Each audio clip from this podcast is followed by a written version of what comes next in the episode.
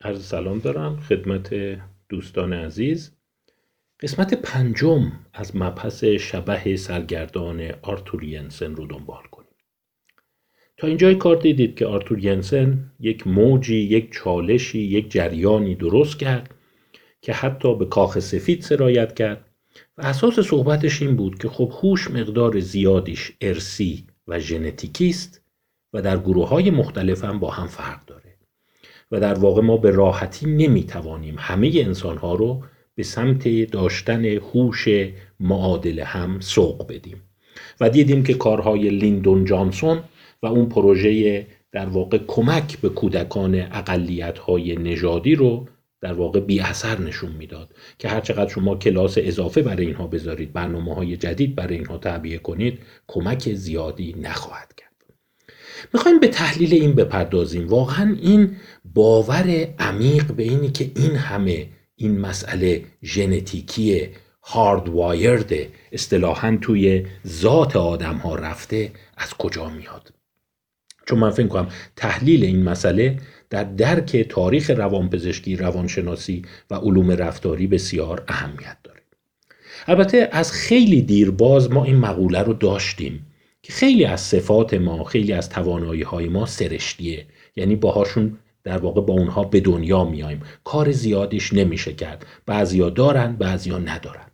منتها این افت و خیزهای متعددی داشته. یه زمانی بوده که کاملا باور بر این بوده که هر آنچه هست در خون نژاد و سرشت آدمه.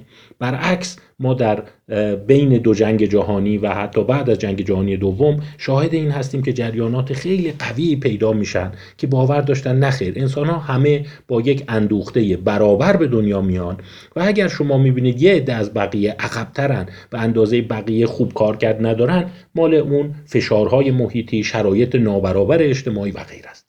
ولی دیدیم که در واقع به قول اون پاتریک موینیهان بادهای شدیدی به نفع ینسن و اون چیزی که بهش می‌گفت ینسنیزم در پایتخت آمریکا در وزیدن گرفته و دیر یا زود به بقیه دنیا سرایت کرد. یادتون باشه گفتیم مقاله ینسن 1969 بود.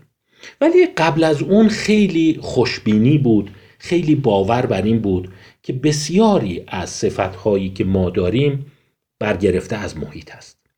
و متوجه بودند اون زمان که مثلا سیاپوستا 15 شماره پایین تر نمره میارن همیشه توی آزمون های SAT اون Scholastic Achievement Test آزمون که شبیه کنکور هست نمرات پایین تری نسبت به سفید ها دارن ولی توجیه اونها این بود شرایط نابرابر تحصیلی و پدیده های اجتماعی. یکی از پدیدهای اجتماعی که من عین بررسی این متون بهش برخوردم و به نظرم جالبه یه مقدار روش بحث کنیم پدیده پیگمالیون هست. شما اینجا کتابش رو می‌بینید. مال 1968 یک سال قبل از مقاله آرتور ینسن پیگمالیون in the classroom و در واقع این نوشته دو فرد هست رابرت روزنتال و لنور جکوبسون و داستان چی بود؟ اصلا بیایم ببینیم که پیگمالیون در واقع چی هست. پیگمالیون می‌دونید که در اساطیر یونان باستان به روایتی یک مجسمه ساز و به روایتی دیگر پادشاه یکی از مناطق اون نزدیک قبرس بوده که در واقع مجسمه می‌سازه و اینقدر با این مجسمه دمخور میشه و روی ایجاد اون مجسمه زحمت می‌کشه که کم کم متوجه میشه عاشق مجسمه شده. و در واقع از خدایان آرزو می‌کنه که من هیچ زنی در دنیا نمی‌خوام فقط یه کاری کنید این مجسمه من که گالاتا هست زنده بشه. و ظاهرا در اساطیر اینجوری هست که آفرودیت خدای در واقع عشق که همون معادل ونوس هست آرزوی او رو برآورده می‌کنه و این مجسمه گالاتا زنده میشه و پیگمالیون به وسال عشقش می‌رسه. اما این پیگمالیون افکتی که من در اینجا اشاره کردم خیلی به مسئله مجسمه ساز بر نمیگرده بلکه به نمایشنامه جورج برنارد شاو برمیگرده که به نام پیگمالیون هست. البته یه شباهتی به اونم داره دیگه. یه فردی یک چیزی رو خودش میتراشه خودش می‌سازه و در واقع بعدا عاشق اون میشه. این نمایشنامه مشهوری هست به کرات در تئاترهای اروپایی اجرا شده. حتی این فیلم My Fair Lady اونایی که سن بیشتری دارند و به نسلهای قبلتر تعلق دارند احتمالا این فیلم رو دیدن و اون دوره هایپ اون دوره خیلی معروفیتش رو به خاطر دارن. این رو فکر کنم در ایران به بانوی زیبای من ترجمه کردن و این اودری هپبورن و اینا بازی کرده بودن. و داستان این خانومی است که در واقع خانم دولیتل هست. که خیلی کلام میشه گفت کوچه بازاری داشته خیلی فرهیخته نبوده و روی تلفظهاش خیلی بد عمل می‌کرده خیلی بد صحبت می‌کرده به قول امروزی ها لاتی صحبت می‌کرده. و در واقع پروفسوری که پروفسور هیجینز جوری که یادم باشه شرط میبنده با سرهنگ پیکرینگ که در واقع دوستش بوده که من از طریق علوم فونتیک و زبانشناسی اینقدر به این خانم خوب یاد میدم که این بتونه مانند یک اشرافزاده مثل یک دوشز در واقع سلیس و فرهیخته صحبت بکنه. و ظاهرا شرط رو می‌بره دیگه. یعنی این خانم به تدریج یاد می‌گیره و تو قالب اون دوشس میره. منتها چرا اهمیت داره؟ اون زمان برنارد شاو و در واقع نویسنده این مقاله میگه برای اینکه بتونی به اون فرهیختگی دوشس برسی به اون فرهیختگی یک اشرافزاده برسی فقط تعلیم و تربیت کافی نیست. باید از نظر روانی تو اون قالب بری و دیگران هم شما رو با گونه ای باهات برخورد کنن که انگار یک اشرافزاده ای به عبارت دیگر اینی که ما یک فرد رو آموزش بدیم کافی نیست. باید اون قالب رو هم بپذیره اون قالب رو هم باور کنه و دیگران به خصوص با اون قالب باهاش رفتار کنن.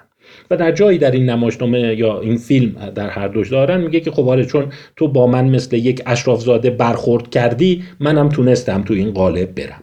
به این پدیده میگن پدیده پیگمالیون. یعنی اینی که شما به گونه ای با فرد برخورد کنی رفتار کنی که بتونه توی اون قالب بره. و در دهه شست مطالعات قشنگی صورت گرفت که اسارش در واقع این کتاب شد پیگمالیون in the classroom. و در واقع این مفهومی برمیگرده که در روانشناسی خیلی اهمیت داره و هنوز که هنوزه یکی از توضیحاتیه که چرا اقلیت های سیاه پوست اقلیت های غیر نژاد سفید نمی‌تونن اون کارکردی رو که ازشون انتظار میره نشون بدن. و بهش میگن self fulfilling prophecy. یعنی اون گونه ای که شما باور داری و اون چیزی که قالبی که در ذهنت هست یا دیگران در شما می‌بینند شما همون گونه رفتار خواهید کرد. خلاصه این کتاب وقتی چاپ میشه 1968 بسیار مورد استقبال قرار می‌گیره. و جریان روشنفکری آمریکایی اون جریان میشه گفت لیبرال جریان مخالف نجات پرستی خیلی به این اثر بها میدن. حتی اشاره شده که در دهه 60 در واقع پربحثترین مبحث روشنفکری در محافل عمومی و تلویزیون بوده. حتی باربرا والترز با این آقای روبرت روزنتال برنامه می‌ذاره و ازش می‌خواد که مطالعاتش رو توضیح بده که در واقع منظور چیه پیگمالیون این the classroom. و مطالعاتش معطوف به این پدیده هست که او اشاره می‌کنه. میگه ما البته ببینید جالبه دهه شست یه دهه حالا دهه قبلش هم همینطور بوده. الان ما استانداردهای اخلاق پژوهش خیلی سخته. شما به راحتی نمی‌تونی همچین پژوهشی رو در واقع در سال 2020 انجام بدی. ولی اون زمان مرزهای مقدار لق بوده. اجازه می‌دادن که افراد به نوعی در واقع دستکاری کنن جمعیت رو. و این اصطلاحی که هست یه جوری انگار اینا حیوانات آزمایشگاهی بودن. خیلی راحت کمیته اخلاق و اینا خیلی جدی نبوده. می‌تونستی شما یک برنامه رو دیزاین کنی و اجرا کنی. کاری که روزنتال می‌کنه به همراه جکوبسون که مدرسه او بوده اینه میره یه تعداد دانش آموز رو انتخاب می‌کنه از قومیت های مختلف. چه سفید پوست چه اونایی که زمینه آفریقایی تبار دارن و چه اونهایی که در واقع اسپانیولی تبار یا هیسپانیکا هستن. و کاری که می‌کنه اینه میگه که من می‌خوام از اینا تست هوش به عمل بیارم. و یک تستی رو انجام میده که البته اعتراف داره که به اونا نگفتم به معلمین نگفتم. ولی این تست کاملا یک تست خیالی است. هیچ چیزی رو نمیسنجه و هیچ مبنای علمی نداره. و بعد به صورت تصادفی اومدم گفتم که یک پنجم این بچه های کلاس جز باهوش ها و اسمارت ها و نوابق هستند. یعنی اینا خیلی با استعدادند. الکی تصادفی یک پنجم رو جدا کرده. ببین الان شما اصلا نمی‌تونی همچین کاری کنی. یک پنجم بچه های کلاس رو بری یه تستی سنبل کنی و بعد بگی که اینا خیلی باهوشن. و بعد اومده اینا رو توی اون سال تحصیلی دنبال کرده. چیز جالبی که متوجه شده اینه اونهایی که در واقع لیبل برچسب با استعداد استعداد درخشان باهوش روی اونها قرار داده شد هم به اعتقاد معلمشون در ارزیابی های سلس های بعد ماه های بعد خیلی بچه های باهوشتری بودن درس خونتری بودن و هم کارنامهشون بهتر شد. یعنی اینی که همینه که به طرف این برچسب رو میچسبونی که این باهوشه این با استعداده این مثلا نابغه است خودش کلی به نفع طرف تموم میشه. بچه امر بهش مشتبه میشه که من خیلی با استعدادم شروع می‌کنه بیشتر درس خوندن. معلمه حس می‌کنه که آره سر کلاس ببین همش می‌گیره. خیلی دقیق گوش میده. اصلا یه چیزی رو براش یه بار توضیح میدم می‌فهمه. اون چهار پنجم دیگه اینجوری نیستن. و در واقع این یه جهشی می‌کنه. و این جهش فقط جهش subjective نبود. نکته جالبش اینه. فقط این نبود که اون معلمایی که می‌دونستن اینا label برچسب با استعداد خوردن نظر مثبتتری بهشون داشته باشن. تو کارنامهشون هم منعکس و حتی چیز جالبتر اینه که این پدیده پدیده پیگمالیون برای اقلیت ها خیلی پررنگ تر بود. یعنی یه سری سیاپوس رو که بهشون گفته بود اینا با استعدادن اینا آخرش یه چیزی میشن واقعا یه جهش تحصیلی کرده بودن. و میگم تو دهه 60 ما مطالعات خیلی می‌تونم بگم مهمی داریم یعنی مطالعات سوشال سایکولوژی خیلی جذابی بود. مثلا آزمایش میلگرام در مورد در واقع اون فردی که شوکهای الکتریکی به آزمودنی ها می‌داد. آزمودنی که شوکهای الکتریکی به در واقع همدستاش می‌داد و تحت فشار در واقع میلگرام این کارو می‌کرد. یک آزمون خیلی جنجالی و بحثانگیز بود. ولی اشاره ای که شده اینه که میگه در رسانه های عمومی پیگمالیون حتی از میلگرام هم بیشتر مورد توجه قرار می‌گیره. و خیلی از دستاوردهای دهه شست خیلی ها معتقدن که پررنگترینش از نظر آموزش و پرورش هوش استعداد روانشناسی روانشناسی تربیتی حتی روانشناسی عمومی پدیده پیگمالیون این د کلاس روم بود. این کتاب هنوزم موجوده و شما می‌تونی ببینیش و کتاب خیلی شسته و رفته اون زمان متدهای آماری هم خیلی پیچیده نبوده. خیلی راحت این رو اشاره می‌کنه که ما همچین چیزی داریم. خب پس جریان خیلی هم اینجوری نبوده که همه چی رو بیان نژادی و ژنتیکی ببینند اما سوال معمایی که تو خود ذهن منم بود اینه که پس این جریان ینسن چرا اینقدر پررنگ شد؟ آیا کارهای پاتریک موینیهان بود؟ آیا واقعا شانس آورد؟ یعنی موینیهان یه جوری اومد رو نیکسون اثر گذاشت نیکسون هم این رو تو کشور توسعه داد. نمی‌دونم. واقعا کسایی که تو تاریخ هستن باید این رو بررسی کنن که چگونه یه تفکر یه دفعه اینقدر جا میفته آیا استیصال بود؟ چون خیلی ها میگن اون برنامه های آموزشی که در واقع لیندون جانسون و اون لیدی برد جانسون خانوم لیندون جانسون پیاده کرد خیلی هم بابتش پول گذاشتن که در واقع اقلیت ها رو یه جوری حل بدن که نمره اینا هم به سفیدا نزدیک بشه بی اثر شد و جامعه مستاثر شد.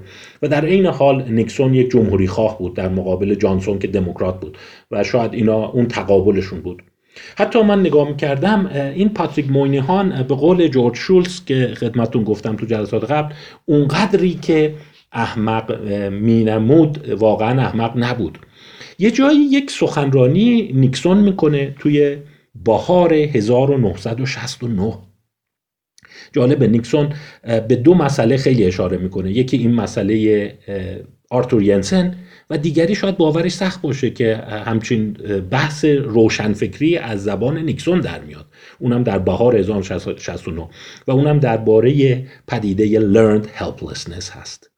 در واقع درماندگی آموخته شده. اون مفهومی که شما می‌دونین مارتین زلیگمان در واقع خیلی روش مانور داد و او را اساس بسیاری از بیماری های روانپزشکی دونست. منتها نکته خیلی عجیبش اینه که مارتین زلیگمان اون مقاله معروفش که در زمینه افسردگی هست که در واقع و هلپلسنس دو ماه بعد از سخنرانی نیکسون در واقع ارائه میشه.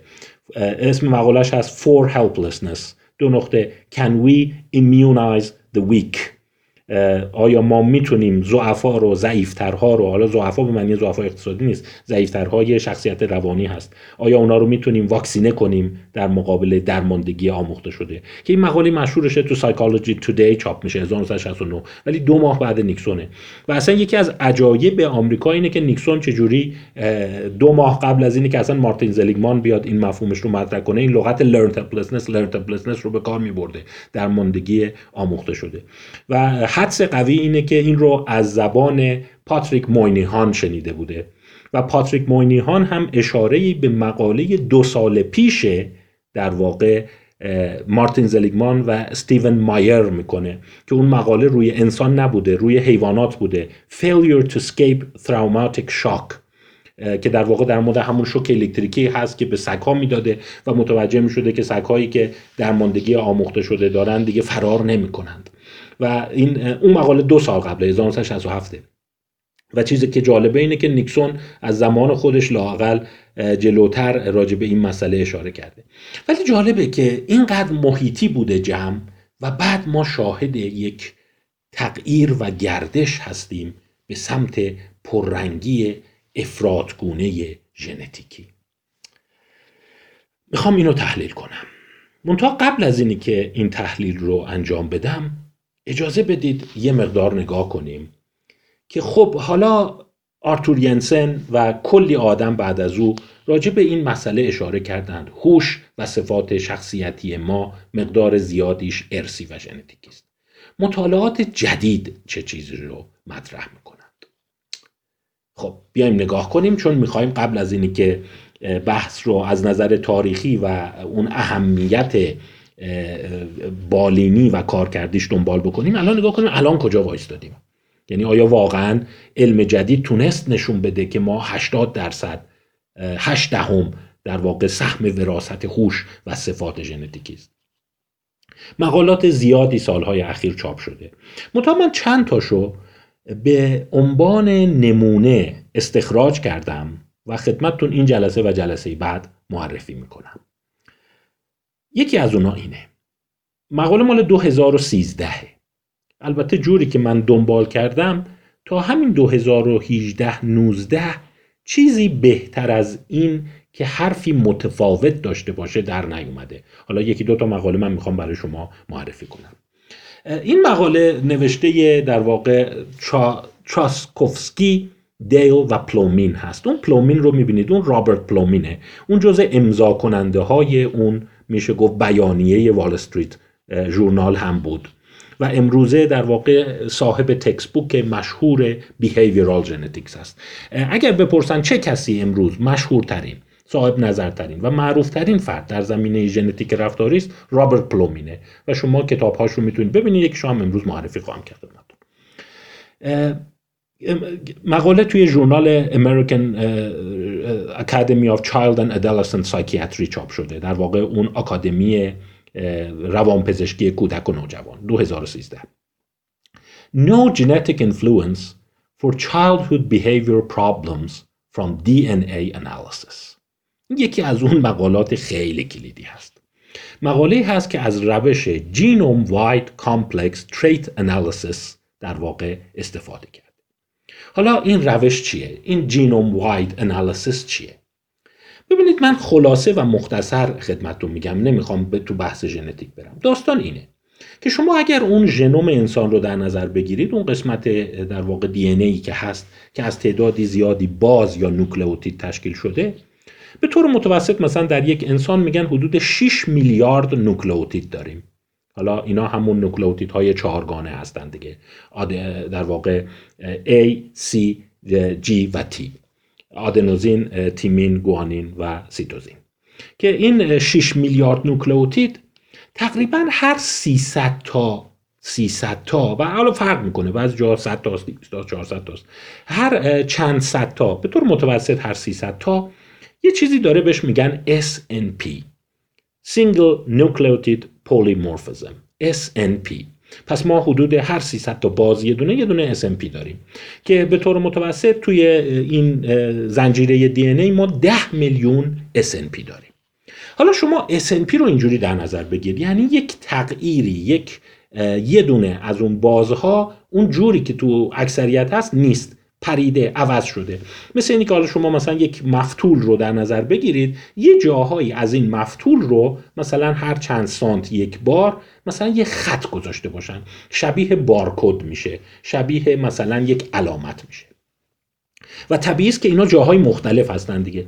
و تو هر انسانی اینا یک الگوی متفاوت داره. حالا اینا رو شما به عنوان یک مارکر به عنوان یک در واقع ردیاب در نظر بگیر که با اون می‌تونیم ما دی ان آدم ها رو با هم خیلی سریع مقایسه بکنیم. پس این مطالعاتی که در واقع جینوم واید انالیسیس هستند یا به GWA معروفه میان کل ژن رو می‌گیرن و در واقع جایهای جاهای مختلف این SNP ها رو روش مقایسه می‌کنن و بعد می‌بینن که مثلا ژن من با ژن شما چقدر این SNP هاشون جابجاست. یعنی چقدر این دی های ما رو با هم کنار هم بذارن این جاهای خطشون رو هم شبیه چقدر نیست. و بعد در کنار این میان یه کار دیگه هم می‌کنن. از نظر بالینی می‌بینن من با یکی دیگه چقدر شبیه هم. مثلا هوشمون چقدر شبیه؟ اگر هر دو هوشمون مثلا 110 هست و جاهای خاصی از دی ما اون SMP هاشون که گفتیم مثل ردیاب یا مثل بارکد عمل می‌کنه عین همه پس یه حدسی وجود داره که ژنهایی که مربوط به هوشن اونجا قرار دارند و اگر من با یه نفر دیگه صفاتم خیلی شبیه باشه پس باید حداقل بخشهایی از دی ما هم SNP مون شبیه هم باشه. قرار گرفتن SNP مون اگر هیچ شباهتی بین صفات رفتاری من و SNP های من با یه نفر دیگه نباشه می‌تونی شما به این نتیجه برسید که خب پس ژنتیکی نیست دیگه. یعنی توی ژن لاقل منعکس نشده.